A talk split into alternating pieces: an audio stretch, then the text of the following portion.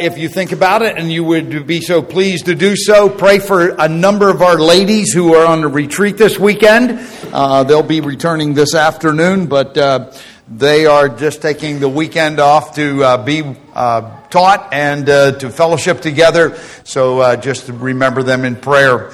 If you have your Bible, and I hope you do, or you can have your iPad or whatever you got in front of you, turn to Colossians chapter 1. My series of sermons that I'm beginning this morning, uh, you might go, I'm not a counselor, so why am I here? Why do I want to listen to this? Why should I listen to this? I'm going to tell you there are a number of things, at least three reasons why this is important. Number one, everything we talk about, you can take and personally apply it to your life. And that's good. Number two, you can help someone else. You don't have to be a counselor. But counseling is different than simply listening to somebody else's story and uh, their heartbreak and uh, their problems. Counseling goes way further than that. and maybe God does ultimately call you to have as part of your ministry, or He may have gifted you in this area and this may be something that's encouraging to you uh, to pursue that in a, an additional manner. But the overall set of sermons is so that you can help yourself and so you can help other people, not in a professional way. I am not a professional counselor. I'm a pastor who does counseling, and I do. I believe God has given me some abilities in that direction and maybe some gifts in that direction. But most of you won't ever do that. But I'll guarantee you, all of you know somebody right this moment who's going through tough times in their life. And you have an opportunity to speak into their lives and to help them change your life. This morning, we're going to look at some basics. In fact, is we're going to look at Colossians chapter 1, verses 28 and 29, because it sets the stage for everything else we're going to do. But before we get there, let me give you uh, a couple other verses that we will look at in the future. Deuteronomy chapter 30 uh, is a passage in the Old Testament that makes it very clear that choices are the bottom line if we're going to live a life that's pleasing to God and uh, is one worth living and one that benefits other people. It says there, I've set before you uh, prosperity and adversity, blessing and a curse life and death, therefore choose life. The big key is it's not, I'm just going to turn this over to God and God's just going to do it all. Uh, that is not biblical. There's no doubt about it, and we'll talk about this, that we have a responsibility before God uh, to do things, and we absolutely need to depend upon Him. But the two of them absolutely work together. And uh, Colossians, I mean, uh, 2 Corinthians chapter 11 verse 3. I'm afraid lest as the serpent deceived Eve by his craftiness, that your minds be led astray from the simplicity and purity of devotion to Christ.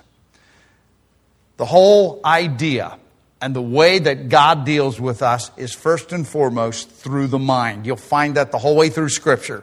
We don't have time to go into all of that this morning. This is just the first sermon. But maybe you've heard this definition of insanity. By the way, most people don't deal with people with insanity. But people that act insane, yes. Insanity is doing the same thing over and over again with the idea that it'll have a different result.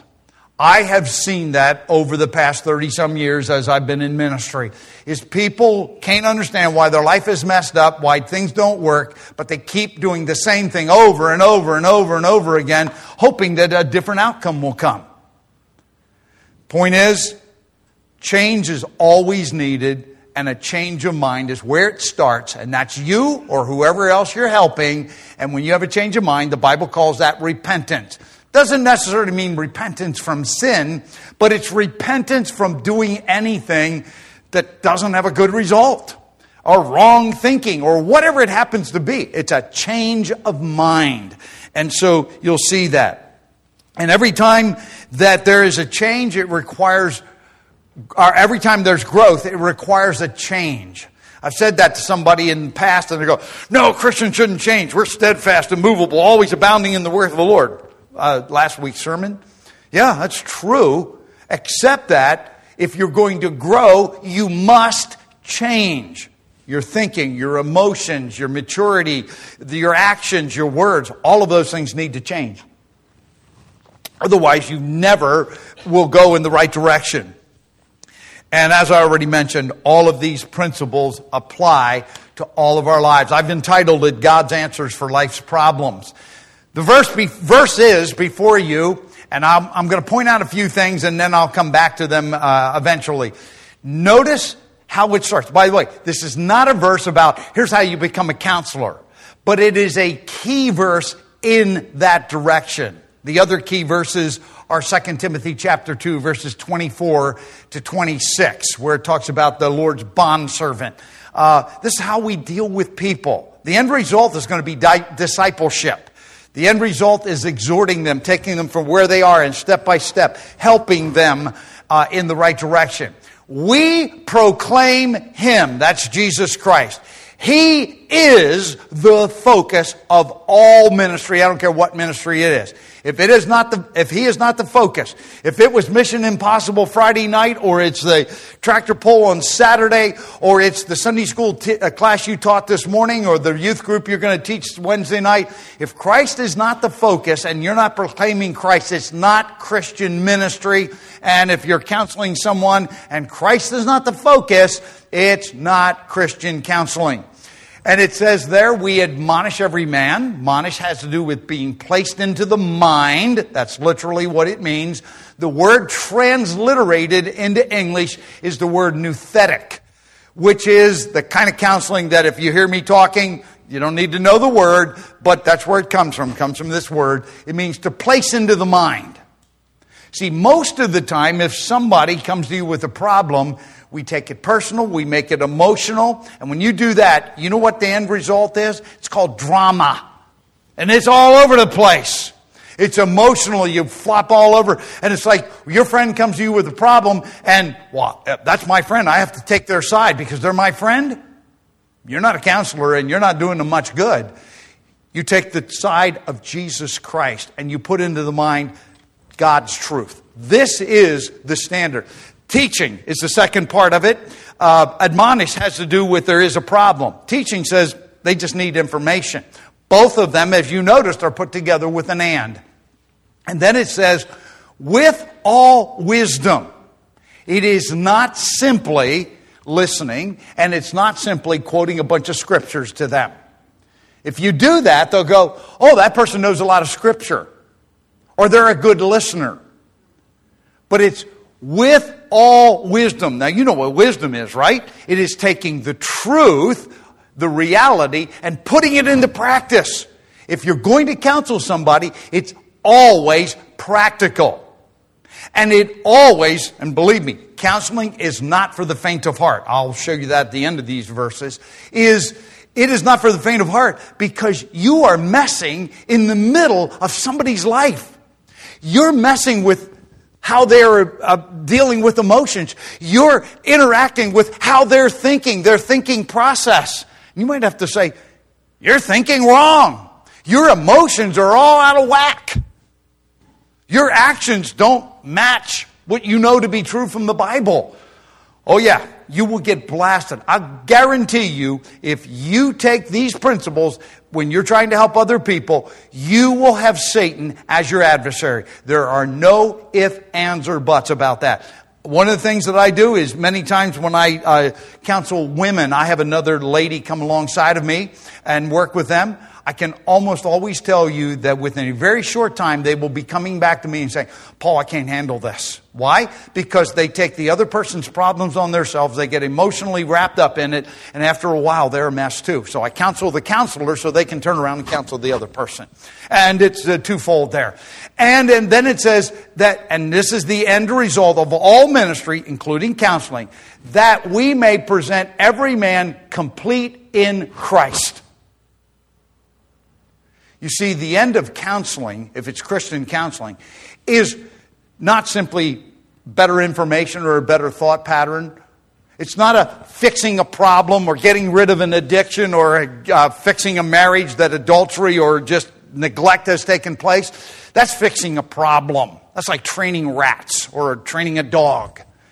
No, the end result of all Christian ministry is presenting that person perfect or complete or mature in Christ. That's the end result. So simply fixing a problem. It is not, and counseling many times includes evangelism, but it's not simply the person got saved. That's a good start. It's a great start.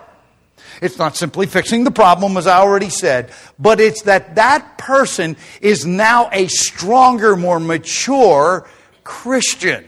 That's the end result of discipleship. When I look at counseling, I, I have a hard time distinguishing between discipleship and counseling because the end result is always a mature, reproducing, loyal, faithful, and loving person. The end result is what we look at. Secular counseling doesn't go that direction. Now look at the last part. If you think this is for faint of heart, you haven't read the last part of this. For this person, purpose, I also labor. Literally, that word means be, I become weary, tired because of what I'm doing. When you minister to people, I don't care what it is, it takes something out of you. Guaranteed. When you minister, and especially when you are ministering in a very personal way, which counseling always lends up being, you are going to get wore out. But it doesn't stop there. It says, striving according to his power, which works mightily within me. The word striving, transliterated into English again, is the word agonize. It will take you to your edge. Not for the faint of heart. You, if you're going to help people on a personal basis and you're going to help them to think things through and make right decisions with all wisdom, with God's power, and that's the end part. If you think you can do this on your own, forget it. You are sadly, sadly mistaken. In fact, is you'll probably get taken down by the problem. But it's according to His power, which works within us.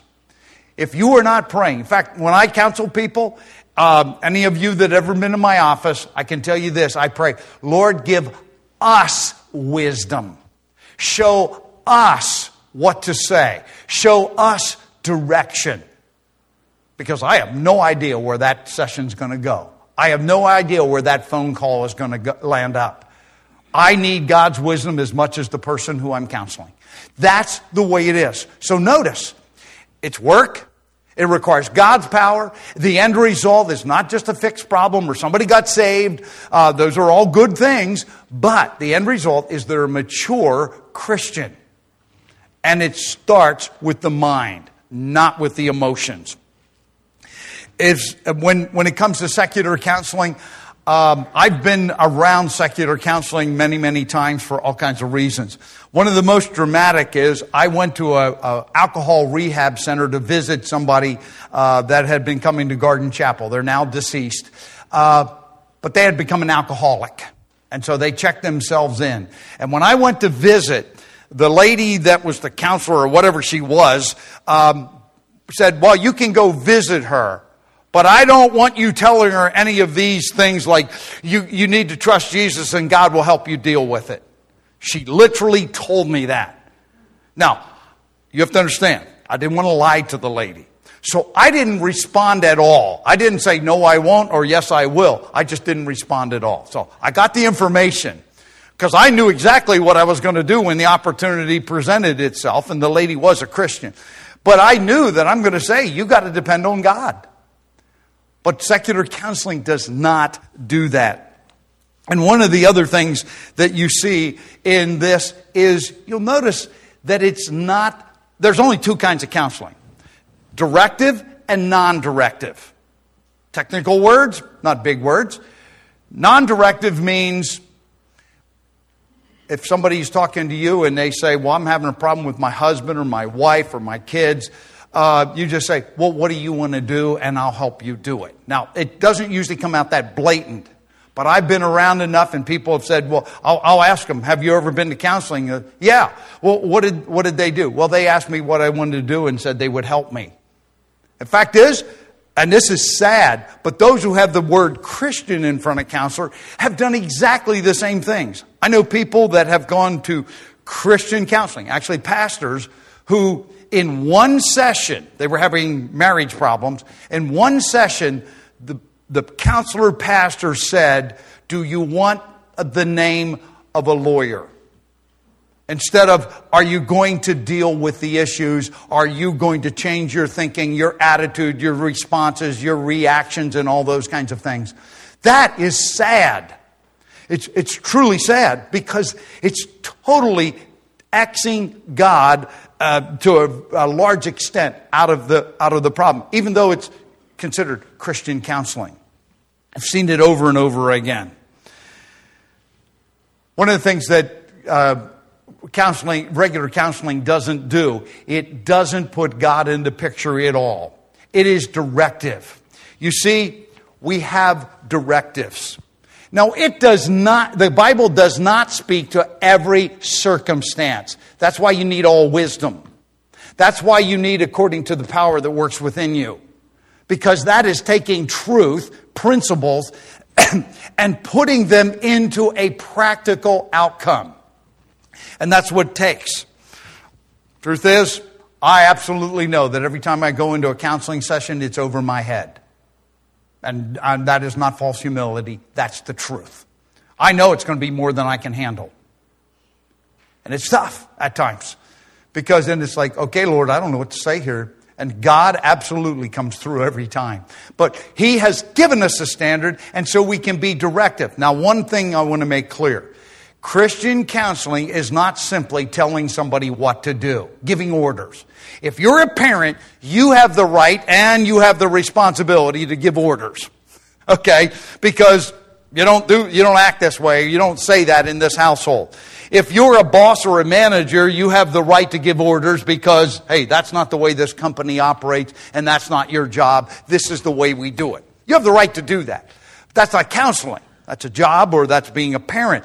But counseling doesn't simply tell the person, well, just go do this. I guarantee you, I've seen, I've heard secular counselors who have given advice like that. And I listen to it, I'm like, yeah, that's actually really good principles. And then I thought about it for a few minutes and said, and about two days from now, when they fall flat on their face because it was good advice, but without God's help, without God's power, they'll never be able to carry this out, and they're going to be more depressed than when they started. And that's the truth. So just simply giving orders, somebody tells you, say, well, get your act together. You know, pull yourself up by your own bootstraps. You grew up Pennsylvania Dutch. That's how you were taught. You know, it's like, hey, you just, you just do it. You know, you just stick in there and do it. Well, the thing is, that's not, that's not Christian counseling. It focuses on the truth and the reality or the root problem. I read, I have a, in my library, I have a book, it's called Abnormal Psychology. It's a totally secular textbook. I've read most of it. And I have a story that goes with that because I had one, uh, Pastor Bob Minyard was my counseling teacher at Lancaster Bible College. And he said when he was at a secular college, he was taking one of these psychology courses. And he said, after it was done, they had books and they would discuss all these abnormal things that would go on in people's lives. He said, the more I read and the more I listened, he says, man, that's me. Every one of these abnormal lifestyle uh, patterns and thinking and all that, that's me. So he said, I waited till after class one day, till everybody else left, and I walked up to the professor and I said, Professor, the stuff we're talking about, that's me. All the professor said to him is, I was wondering when you would come Every other student in the class has already come to me. You see, we have a sin nature. And that sin nature is absolutely fighting against the nature of God, the new nature. It's fighting against what we know for biblical truth, and it's also fighting. Satan is using those things. Remember that verse I quoted earlier? Satan deceive your minds by his craftiness. Satan will put the wrong thoughts in there so you make wrong actions. That's where repentance comes in. It's like that's the way you used to think, but I don't think that way anymore. End result is that we deal with truth. We deal with reality. We don't deal with hope so's or fantasy. We deal with the Bible truth and we deal with the reality. You don't minimize sin. You don't minimize anything that's wrong or incorrect. You don't minimize any of those things. You call it what it is. You call sin, sin. You call a problem a real problem. You go, oh, poor you. You do that, you can't help anybody because you now get sucked into it. But continuing on, it primarily, I've already said this, deals with the mind, the reality, and it's the choice to think you're thinking. When you do that, it begins to, ch- begins to change everything in your life, including your emotions. One of the things that I have heard over and over again in the past 30 years is, well, I can't control my emotions. That's just, that's just what my emotions are. And I totally disagree with that. I know that from scripture and I know that from practical. Because when you change the way you react to somebody, something or the way you think about something, you, you think of the most horrible thing in your life. Somebody did you really wrong. Well, I can't change that. I, I, I don't like that person. I even hate that person. There are people that come to this church, I know because they've told me they won't forgive somebody. And I can tell you, I told them straight to their face, you're going to be a miserable person. Because if you don't forgive, we'll talk, we'll spend a whole sermon on forgiveness. But if you don't forgive, you need to change your mind first about, you know, has Christ forgiven me? The, the songs we were singing, what we're going to celebrate. If Christ has forgiven me, then I have no good excuse for not forgiving someone else who's wronged me and did me in really bad. I need to forgive. If I don't uh, change my thinking about that, I am going to be controlled by the negative circumstances of the past. But when I change my thinking, it will change the way I act, react, the way I, my emotions will absolutely change. Emotions are not bad. Don't ever think emotions are bad. We'll talk about that the whole sermon itself also. But emotions aren't bad. But emotions are like a thermometer. Now, I've been a pastor at Garden Chapel for 31 years, and we have never gotten the temperature right for everybody ever. Okay? The thermometer says this. It's never right. But here's what we can do we can go downstairs in the room below over here, and there is a thermostat. We can change the setting on the thermostat.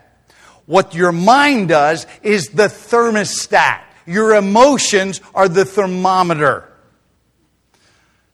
My wife's not here, so I can use this. Is my wife will say, It was hot this morning. The next, next week she'll say, It was cold, it was freezing in church. I'm like, Faye, nobody has touched the thermostat. But all depends how you dress, all depends if you're anxious or whatever, you, your body metabolism and everything changes. It changes. It's more humid or not humid. You know, all of those things. But we don't get caught up in simply dealing with emotions. Nothing wrong with dealing with them, but emotions can change, and we need to make sure that we start with the thinking process. That's how we make the choices. That's how the change comes. Remember, we want change, but the ultimate change is maturity in Christ. It also asks a lot of questions and listens. Proverbs very clear he who gives an answer before he listens is a fool. In counseling, that's double. Because if you don't listen to what the person is telling you, you don't even know where to start in helping them. So you need to listen and ask a bunch of questions. That's why I said just giving orders doesn't work. That's the next one. It just doesn't work because you may be giving orders and giving information uh, and direction that doesn't have anything to do with the person's where they're at. And so you need to start where they're at by listening to them. Lots of times I listen to people for an hour and a half, two hours before I say much of anything other than ask some questions. You know what? Because I need to find out who they are and what they're, what they're doing. Uh, it advises, encourages, and challenges the, the people to do the right thing. I cannot make somebody do anything. I tell people when they call me or they show up my office, I'm going to tell you right up front, I can't solve your problem. I can give you information, that's teaching, admonish. I can encourage and I can challenge you. Occasionally, I've beseeched people. It's like, you need to do this. But you know what? I got to stop at that part because guess what? In fact, is I don't even ask people to make a decision in my office. You know why? Because I have a tag in front of my name that says pastor. And they can feel intimidated by that. It's like, well, if the pastor told me to do this, maybe I ought to. And they walk out and they never did anything anyway because they just did what they thought I wanted them to do. I never want that at all. That's not real change. That doesn't help anybody. But, so I don't threaten people, I don't manipulate people, I don't pressure people. You know what? The pressure, no problem. God the Holy Spirit has no problem taking your conscience and squeezing it. We say, stand, you know, stomping on your toes, right? You know when you've done something wrong, the Holy Spirit goes and starts, your, you ever notice you, you get a little bit of pain in your heart, a little bit of shortness of breath, and you go, Whew, I better probably deal with that. That's the Holy Spirit's job, not my job, not your job. The end result of all of this, and I'm going to bring this to a close because we are going to come to the Lord's Supper. But the end result is we want people, no matter what it is. If you're standing in the pulpit, if you're talking to your friend at work, you're talking to your, your your spouse, it doesn't matter. The end result of what we need to do is bring them closer to Christ, bring them closer to maturity. And guess what? All of this is based on one thing that we looked at in 1 Corinthians 15, and that's the resurrection. Without the power of the resurrection, without the death, burial, and resurrection of Jesus Christ, we have no message that's different than the world's. The difference is that we have God who is working, and we're working with Him, and it's His power, and it's His standard. As the men gather uh, for communion this morning, just a few words uh, for us, and that is this is the Lord's Supper. Not the supper of Garden Chapel, um, it's nothing personal and private. It is the Lord's Supper. It is reminding us. It's God's, it's the God given object lesson. The matzah and the grape juice, His body and His blood. A reminder of the great price that was paid for us. And it's also, this time, is a reminder for us to examine our lives, to make sure that we are living in the light of the work that He's done in our lives. He says that if we eat and drink in an unworthy manner, and that is we're treating this just like, oh, yeah, I'm going through the motions, he says there's judgment. If we do this with sin in our lives, we, we're not right with God or right with somebody else, we eat and drink judgment to ourselves. Nobody is going to judge you. You need to decide before the Lord if you're going to partake or not. I, feel privileged that every time we do this, I wish, I wish it wasn't this way, but I feel privileged that there are people that take that so seriously that almost every time there are people who say, No, not today. I hope that's just a good reminder that you need to go home and get something straightened out because that's examining your life.